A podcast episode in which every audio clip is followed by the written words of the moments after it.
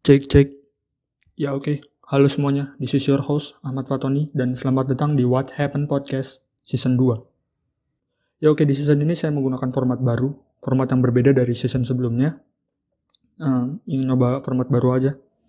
Dan sebelum kita masuk ke episode pertama, saya ingin bertanya kepada kalian. Pernah nggak sih kalian itu berpikir untuk membunuh seseorang di usia kalian yang 11 tahun gitu?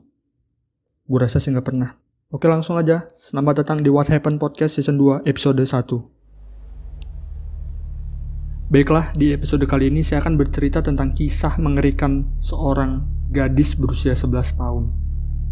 Jadi, bocah kecil ini tuh bernama Mary Bell, yang ternyata dia lahir dari seorang PSK spesialis masokis bernama Betty McCracken. Bagi kalian yang nggak tahu masokis itu apa, jadi masokisme itu adalah kelainan seksual yang membuat pengidapnya mendapatkan kenikmatan seksual apabila merasakan sakit secara fisik gitu. Itu masokis.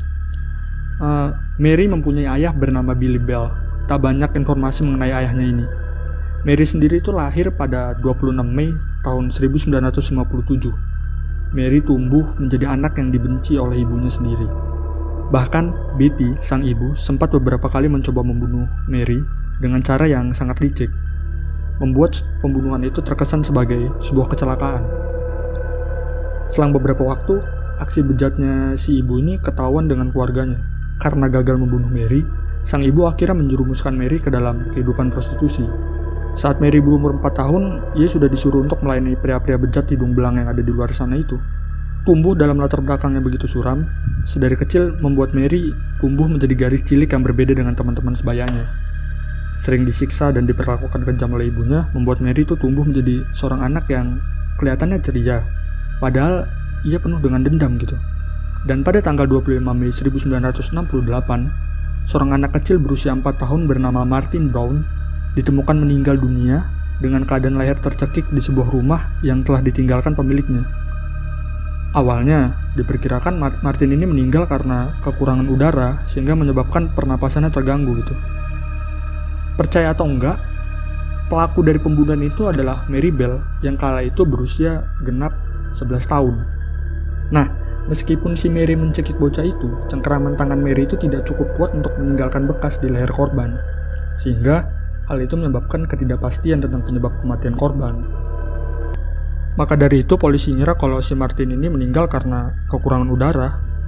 Dua hari kemudian, Mary dan temannya yang berusia 13 tahun, yaitu Norman Bell, menerobos masuk ke sebuah sekolah dan melakukan perusakan-perusakan di kelas-kelas sekolah itu. Setelah merusak di sekolah itu, Mary dan Norma ini meninggalkan sebuah catatan.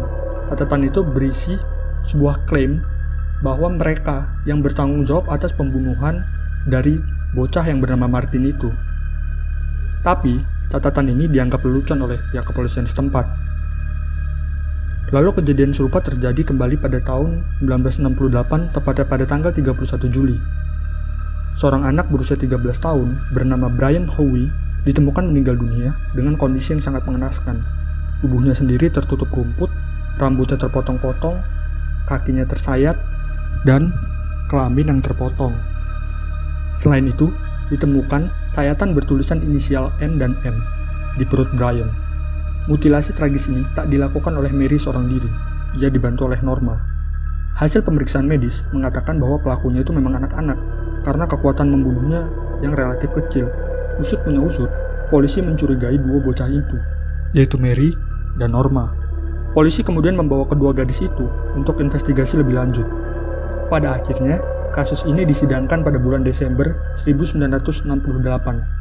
Dalam persidangannya, rekan Mary, yaitu Norma, mengatakan bahwa dirinya sempat memohon agar Mary berhenti menyakiti Howie. Beruntung bagi Norma karena ia dibebaskan dalam kasus pembunuhan itu. Berbeda dengan Mary, ia tetap dijatuhi hukuman oleh hakim di pengadilan. Mary dipenjara di penjara anak Red Bank Community Home dan dibebaskan setelah selesai menjalani hukuman selama 12 tahun. Ketika Mary dibebaskan pada tahun 1980, saat itu Mary berusia 23 tahun. Ketika Mary terbebas dari hukumannya, dirinya pun diberikan nama dan identitas baru, karena Mary termasuk dalam kategori di bawah umur saat melakukan pembunuhan tersebut. Walau begitu, banyak orang dan wartawan yang masih terus berusaha menemukan keberadaan Mary si pembunuh. Menurut beberapa informasi yang beredar, saat ini Mary telah menjadi seorang nenek yang memiliki seorang cucu. Mary pun akhirnya tumbuh menjadi manusia yang normal, menyesali segala macam perbuatannya di masa lalu. Baiklah, sekian episode kali ini, dan beri komentar kalian mengenai format baru dari podcast ini. Apakah kalian lebih suka format yang sekarang atau format yang sebelumnya? Kalian bisa berkomentar di Instagram kita. Tetap jadi orang penasaran, tetap jaga kesehatan kalian, and see you in the next podcast.